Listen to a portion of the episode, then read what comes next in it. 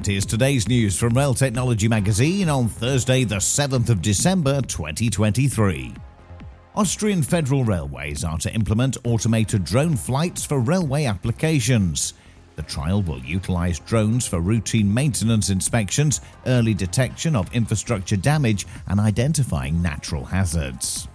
A $12 billion high speed rail project between Las Vegas and Southern California has received a major boost with the announcement of a $3 billion federal funding commitment from the U.S. Department of Transportation.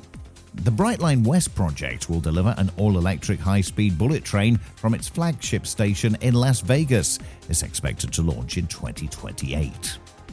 And the future for rolling stock in Britain has a bleak short term future, but a much brighter long term future, the Transport Committee heard yesterday.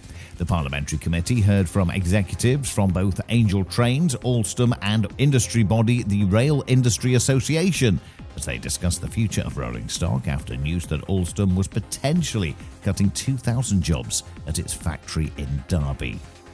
And that's the latest. Don't forget to like and subscribe to make sure you receive every new bulletin and check out our stories in full on our website, railtechnologymagazine.com.